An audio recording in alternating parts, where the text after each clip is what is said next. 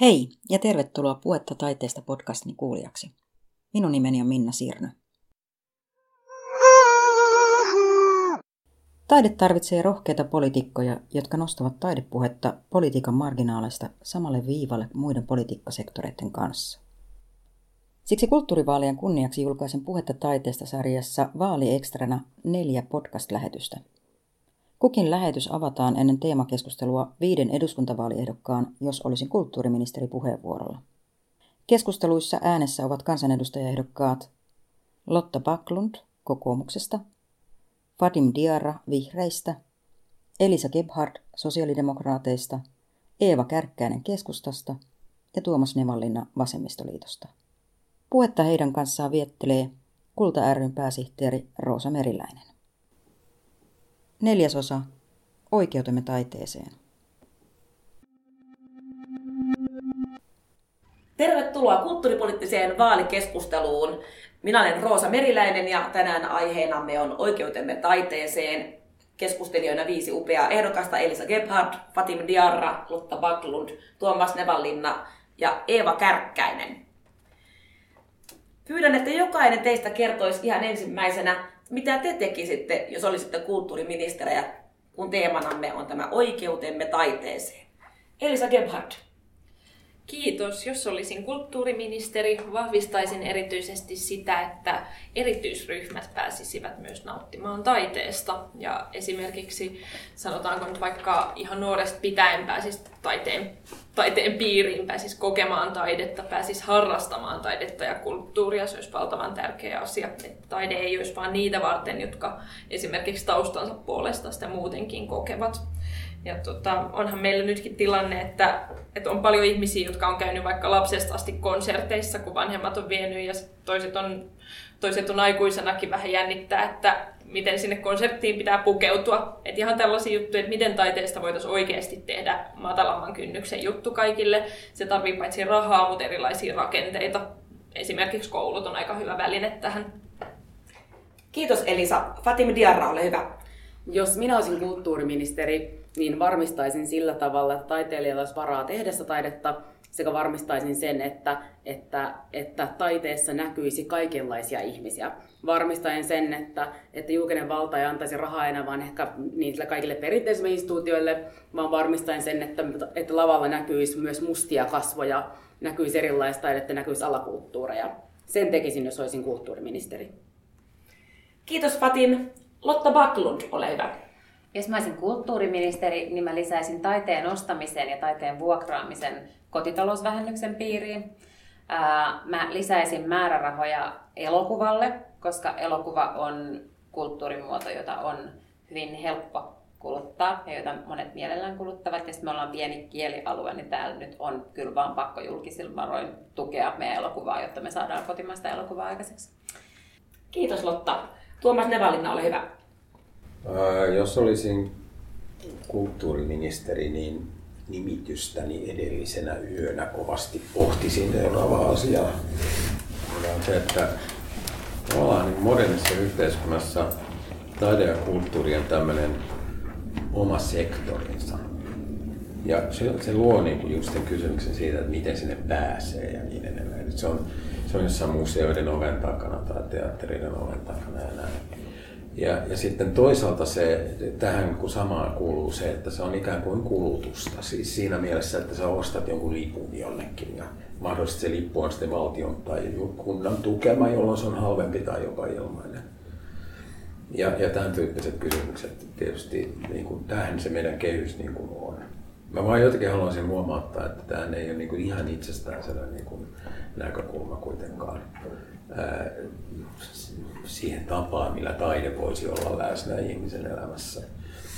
Että tämä vähän tietysti niin kuin tavallaan tyypi on omiaan niin kuin typistämään sitä merkitystä, mikä, mikä taiteella niin kuin historiallisesti monissa muissa yhteyksissä on ollut ja mikä sellainen, ehkä en tiedä voiko sillä enää olla sitten sellaista merkitystä. Kansallisromantiikka oli viimeinen sellainen niin suuri yritys saada tota, tämmöinen niin kuin koko kansaa, yhdistää kansaa tavallaan taiteen avulla ja muuta. Et ehkä me ollaan nyt sitten tavallaan jumissa tällaisessa niin kuin kulutukseen ja sektoriuteen perustuvassa ajattelussa ja silloin tietysti niin kuin nämä saatavuusongelmat tulee ylipäätään niin kuin kysymykseksi. Ää, tota, kyllä mä olen sitä mieltä, että se on aika paljon niin kuin kulttuurinen kysymys myös. Toki instituutioiden täytyy olla saatavilla ja lippujen halpoja ja mahdollisesti ilmaisia.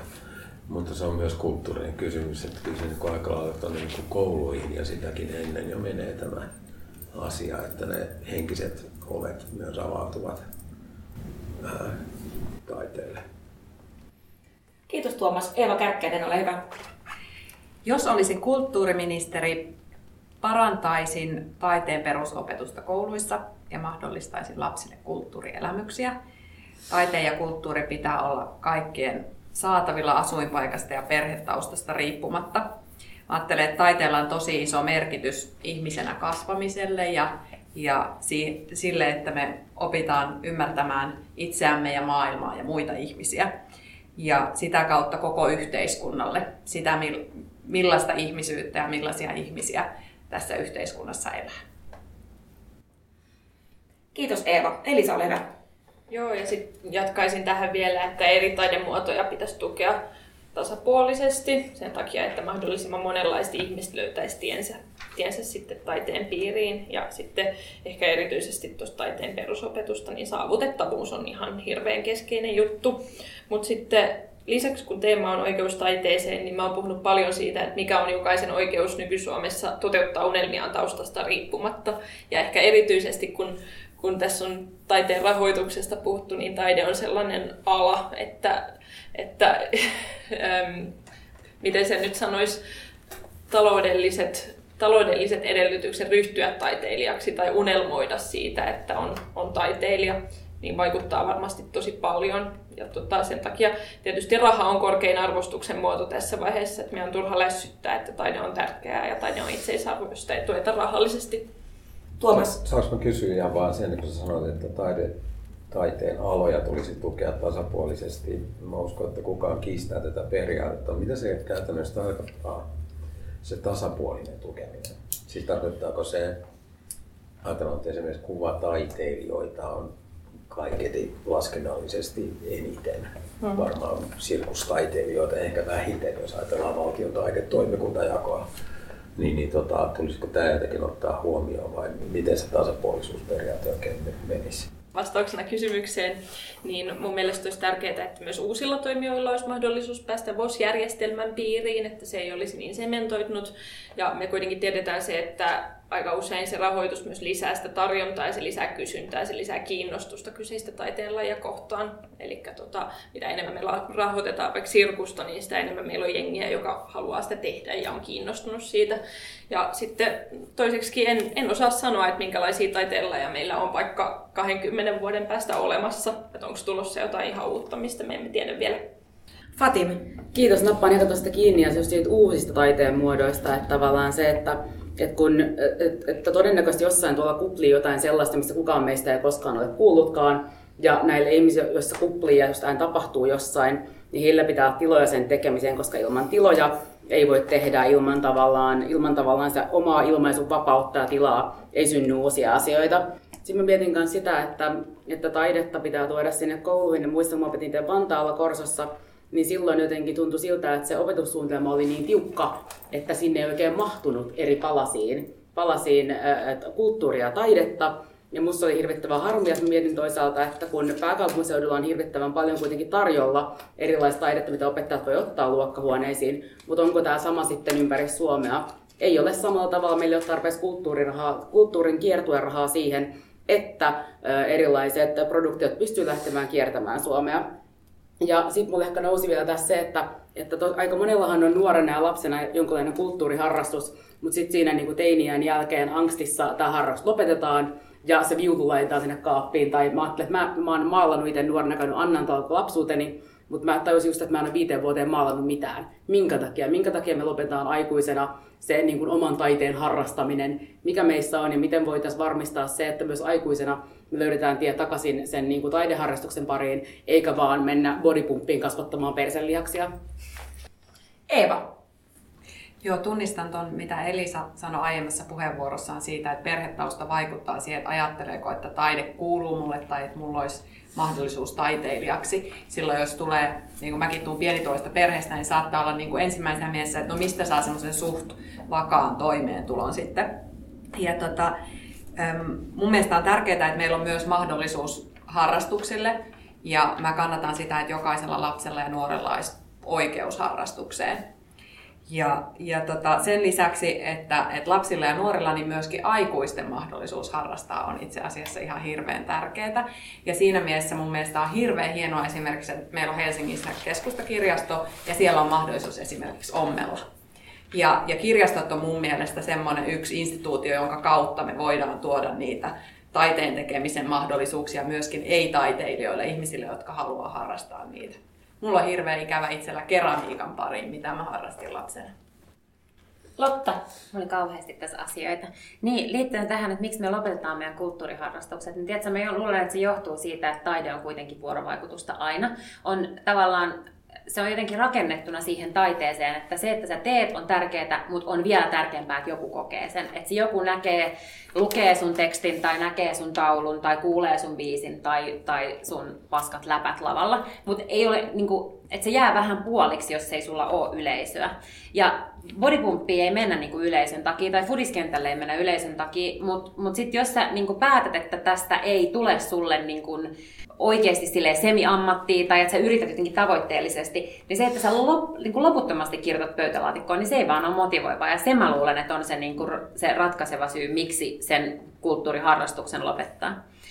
No sitten mä mietin sitä, että me, pitäisi niin kuitenkin saada tämä diskurssi nyt muuttumaan siitä, että minne lisää rahaa, tänne lisää rahaa, tuohon lisää rahaa. Miettii sitä, että, että seinät on tosi kalliita ja mä ymmärrän, että meillä on pakko olla museoita ja teattereita ja ne on niin kuin kalliita, mutta miten me voitaisiin keksiä jotenkin luovemmin paikkoja, missä voi tehdä kulttuuria. Siis tästä niin puhutaan loputtomasti, että voidaanko me avata koulut esimerkiksi koulupäivien jälkeen, mitä kaikkea siellä pystyisi tekemään. Niin kuin mä mietin, että, että okei, sirkusta ei voi harrastaa ihan mistä tahansa. Että varsinkin jos sä haluat niin kuin, jotakin helvetin korkeita härveleitä, niin sulla on pakko olla varmaan joku ihan oikea sirkussali. Mm. Mutta on varmaan aika paljon asioita, mitä pystyisi tekemään jossain muualla. Niin kuin, että miten me pystyttäisiin niin kuin keksimään jotenkin murtamaan, että ei tämä ole tällaista kulttuuripuuhastelua, vaan että sitä voisi tehdä joka paikassa ja niin kuin ihmiset voisi tehdä sitä muuallakin. Ei mulla ole tässä nyt vastausta, vaan tällaista avautumista, mutta kun mä haluaisin sellaista niin kuin ratkaisukeskeisyyttä tähän nyt. Fatin. Kiitos ja mä ehkä tartun tuohon, että se on varmasti ihan totta se, että ellei, ellei tavallaan sitä sun työtä nähdä, niin sit sä et saa sit tunnustaa vähän silleen, että mikä tää on, niin se voi olla hyvinkin, hyvinkin syy. Mutta sitten mä ehkä puutun vielä tähän, että puhuit siitä hyvin siitä niin kuin nuorista ja tavallaan sitä, että kun nuoret tulee perheestä, missä on matalampi tulotaso, niin se taiteen piiriin, että taiteesta ammatin tekeminen on hirvittävän vaikeaa. Ja mä oon ihan samaa mieltä me nähdään myös se, kun koulutuksesta on leikattu Suomessa vuodesta 2011 lähtien ja meillä on lainapainotteinen opintukijärjestelmä, niin sehän tarkoittaa sitä, että ellei sä voi olla varma sun toimeentulosta, niin vaatii hirvittävän riskinottokyvyn lähteä taide- tai kulttuurialalle. Ja musta se on sellainen asia, joka ehkäisee nuoria, varsinkin nuoria maahanmuuttajataustaisista perheistä, joilla ei ole samanlaista tukiverkkoa Suomessa olemassa. Ja se näkyy ehkä jollain tavalla myös siitä, kuinka paljon meillä on taideskenessä valkoista ja valkoista valkoisempaa keskiluokkaista porukkaa. Elisa. Joo, mun mielestä tämä keskustelu on silleen niin kuin tosi, tosi hyvä ja on ihanaa, että meillä on erilaisia ideoita ja ratkaisuja, mutta ehkä sitten mä haluaisin painottaa kaikissa näissä keskusteluissa sitä, että en, en usko, että on yhtään poliitikkoa, joka sanoo, että taidetta ei pitäisi rahoittaa tai taide ei olisi tärkeää. Mutta sitten kun mennään sinne budjettineuvotteluihin, niin sit se tavallaan tosi helposti unohtuu, että miten, miten se niinku oikeasti saisi iskostettua ihmisten mieleen, että taide ei ole mikään pehmo-asia tai sellainen ylimääräinen asia, vaan se on ihan niinku välttämättömyys meidän koko yhteiskunnan hyvinvoinnille. Eeva. Niin tosiaan, luovat alat työllistää Suomessa sen 100 000 ihmistä ja varmasti tulevaisuudessa työllistää vielä enemmän. Ja se ei ole tosiaankaan pelkästään mikään pehmo asia. Lotta. Nämä on ihan hyvin. Siis musta, mä käytän itsekin tätä noin 110 000 vielä. Siis niin kuin mä käytän itsekin näitä tilastoja, mutta musta on kyllä hyvä pitää mielessä, että, että tavallaan, että kun me sanotaan, että, että, että niin kuin kulttuuri ja taide, niin eihän ne niin kuin taidemaalat ole ne, jotka työllistää siis 110 000, että luoviin aloihin kuuluu esimerkiksi peliala, joka on niin kuin hyvin työvoimaintensiivistä. Mutta kulttuurialat ovat hyvin siis työvoimaintensiivisiä ja, ja, niin kuin, ja tota, työllistävät paljon, mutta ei ehkä mun mielestä ihan voida kaikkia näitä niin kuin vaan sanoa, että, että tavallaan, että jos, että jos me nostetaan niin kuin kulttuurimäärärahoja, niin per automaatio meillä jotenkin lisääntyy työllisyys, vaan se vaatii sitten kyllä niin kuin, mun mielestä oikeasti niitä mekanismeja myös. Mä ihan samalla tavalla kuin, että, että jos, äh, silloin kun mä teen komiikkaa, niin se, että mä, mä oon niin kuin hyvä tekee komiikkaa, niin ei vielä synnytä mulle niin kuin automaattisesti keikkoja. Sinne tarvittiin keikkamyyjät, sinne tarvittiin ne tyypit, jotka pitää niitä venueita. Että jos ei näitä rakenteita ole olemassa, niin ei mullekaan ole töitä. Ja ihan samalla tavalla mä tarkoitan, että en mä, mun mielestä ei, ei ole järkeä, että taidemaalari itse ryhtyy yrittäjäksi, mutta pitää olla olemassa niitä palveluja, joka pystyy jeesaa sitä siinä, että se pystyy elättämään itsensä sinne. Eva. Ja toinen vaihtoehto on sitten myös, että koulutuksessa tuodaan myös niitä asioita, että, että oppii mm. tunnistamaan oma osaamisen ja oppii tarjoamaan omia palveluita, konseptoimaan sitä, että tota, että jos ei ole managerin varaa.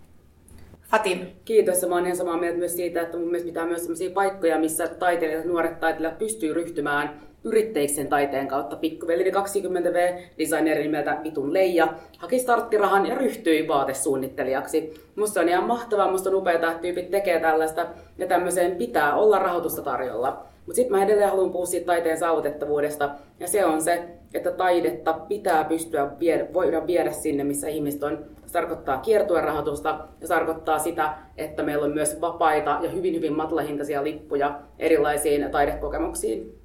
Elisa. Yes, mäkin kerron henkilökohtaisen anekdootin. Mä kävin kuvataidelukion itse ja mietin tosi pitkään, että haluanko olla taiteilija vai haluanko tehdä jotain yhteiskunnallista. Mä oon elämässäni ihan tosi paljon.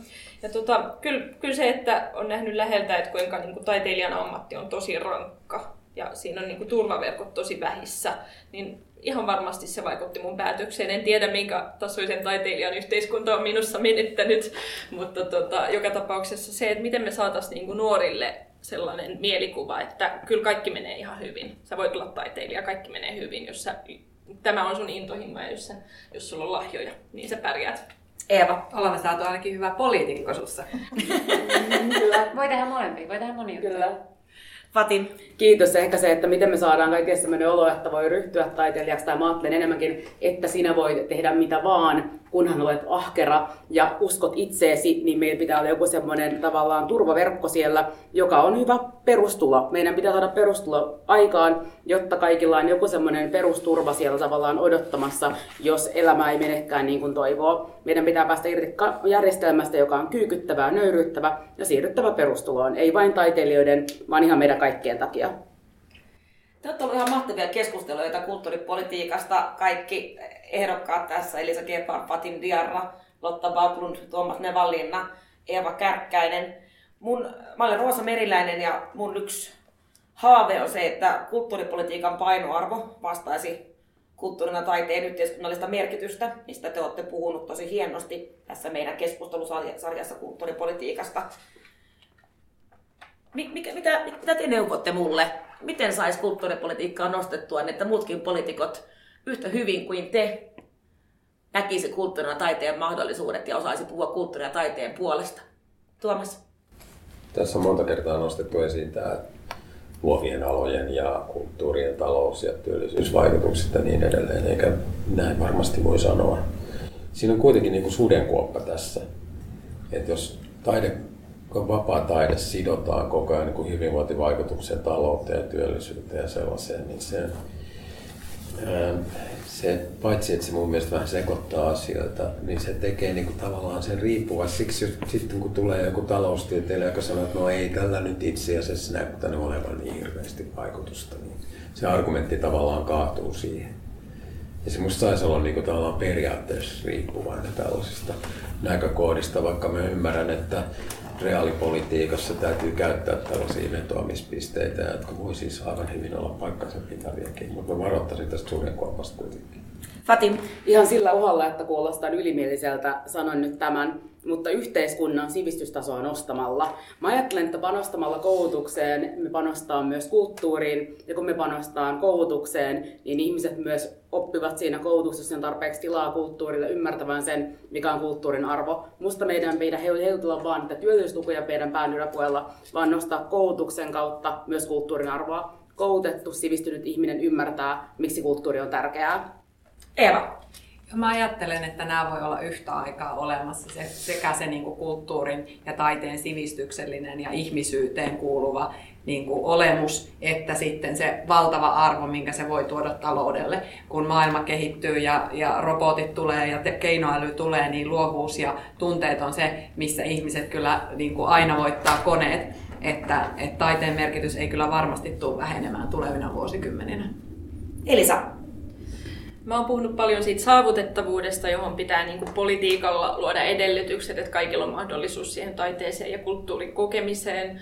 Sitten varmasti myös luova ala pystyy tekemään tosi paljon ja pystyy myös näyttämään työnsä tuloksia sillä, kun uudet ryhmät löytää taiteen piiriin. viimeisen puheenvuoron kunnia saa Lotta. Mä yritän tässä nyt epätoivoisesti miettiä, kun mä ajattelen, että, poliitikkoihin vetoaa kuitenkin sit niinku kaikkein parhaiten aina ne numerot ja tavallaan tilastot ja tällaiset.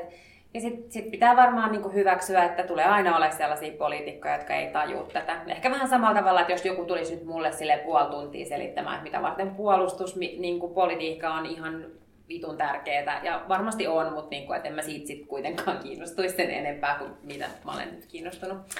Öm, niin, äh, Briteissä tehtiin semmoinen reality-ohjelma kuin The Week the Immigrants Left. Ja sitten siinä tehtiin tavallaan sellainen testi, että, että ikään kuin, että, että maahanmuuttajat ei tullut töihin ollenkaan. Ja sitten niin homma kosahti tietenkin ja mikään ei toiminut ja näin. Niin pitäisi tehdä vähän tällainen niin testi, että, tiedätkö, että yritäpä elää viikko ilman kaikkea, mikä liittyy kulttuuriin tai taiteeseen tai luovuuteen tai näin, niin sä alat havaita sen poissaolon sun elämästä. Mä en tiedä, miten sä toteutat tämän, mutta tässä on niitä. Iltalypsy on hieno osa poliittista kulttuuriperintöä, joten Eeva saa vielä yhden puheenvuoron. Joo, että yksi vaihtoehto on tietysti se, että laaja, laaja poliitikkojoukko alkaa puhumaan taiteesta ja kiinnostuu. Toinen vaihtoehto on se, että pieni porukka on tehokas ja taitava. Mutta tota noin, niin tietysti toivon, että laajempi porukka sen ymmärtäisi. Kiitos teille hyvästä keskustelusta. Aiheena oli oikeutemme taiteeseen. Kiitos Eeva, Lotta, Elisa, Fatim ja Tuomas sekä Roosa. Ja tietysti Suomen säveltäjät, jotka tarjosivat meille hienon tilan näihin nauhoituksiin.